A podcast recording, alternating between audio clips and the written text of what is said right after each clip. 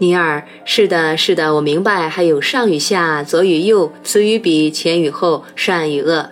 神确凿无误。我是起点和终点。这不仅仅是一句妙语或善言，这是表达了真相的句子。所以，既然想要成为我，灵魂要完成的任务极其艰巨，他必须去选择那些难以计数的存在状态。这也是他此刻正在做的事情。选择存在的状态吗？是的，然后制造各种合适而完美的条件，并在其中创造对那种存在状态的经验。正因为如此，你所遭遇的事以及你所做的事，没有一件是不符合你的最高利益的。你是说我所有的经验，不仅包括我所做的事，也包括发生在我身上的事，全都是由我的灵魂创造出来的吗？吴宁说：“灵魂引领你找到合适而完美的机会，让你能够分毫不差地惊艳到你早就计划好要惊艳的东西。你在现实中惊艳到的东西取决于你，它要么是你早就计划好要惊艳的东西，要么是别的东西，依据你的选择而定。我为什么会选择某些我不希望惊艳的东西呢？我不知道呀。你为什么会呢？”你是说，有时候灵魂想要某些东西，而身体或者精神想要其他东西吗？你说呢？但身体或者精神怎么能够压倒灵魂呢？灵魂不总是得到他想要得到的东西吗？从最广泛的意义上来说，你的灵魂寻求的是那个光辉的时刻。到那时候，你将会有意识地察觉到他的各种欲望，并且欢乐地与这些欲望合而为一。但灵魂永远永远不会将他的欲望强加于你当前的身体或精神，圣父不会将其意志强加于圣子，那么做将会违背他的本性，所以那是绝不可能的。圣子不会将其意志强加于圣灵，那么做将会违背他的本性，所以那是绝不可能的。圣灵不会将其意志强加于你的灵魂，那么做将会违背圣灵的本性，所以那是绝不可能的。这些绝不可能到这里就结束了。精神常常试图将其意志强加给身体，而且如愿以偿。同样的，身体往往试图控制精神，而且通常获得成功。然而，身体和精神联合起来，丝毫不能控制灵魂，因为灵魂完全没有需要。身体和精神就不同了，他们有太多的需要，所以总是任由身体和精神为所欲为。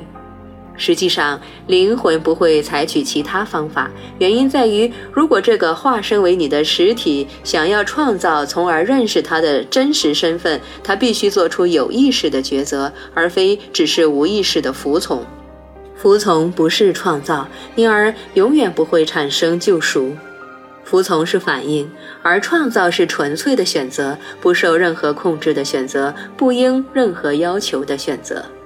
纯粹的选择，通过纯粹的创造出此刻最高观念而产生救赎。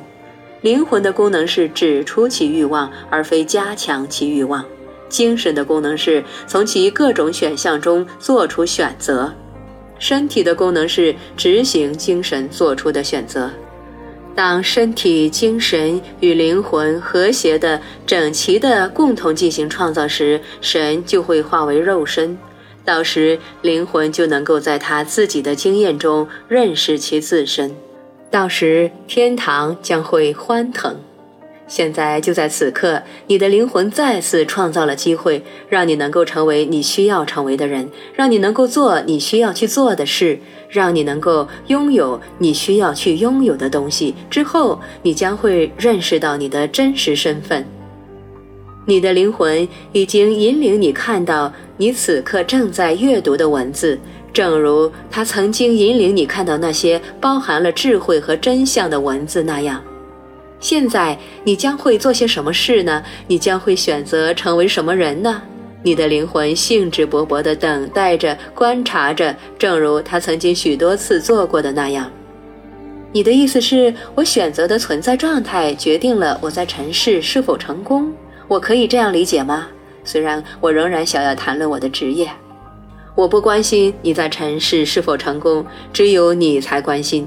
其实，如果你经过很长的时间到达某种存在的状态，你在尘世所做的事情，想不获得成功都难。然而，你要担心的并非过日子，真正的大师是那些选择过生活而非过日子的人。某些存在状态确实能够让你得到极其富足、完满、美妙和珍贵的生活，乃至你将不会再关心尘世的美好和尘世的成功。生活的悖谬之处在于，一旦你不再关心尘世的美好和尘世的成功，他们对你来说反而变得唾手可得。请记住，你无法拥有你想要的东西，但是你可以惊艳你拥有的任何东西。我无法拥有我想要的东西。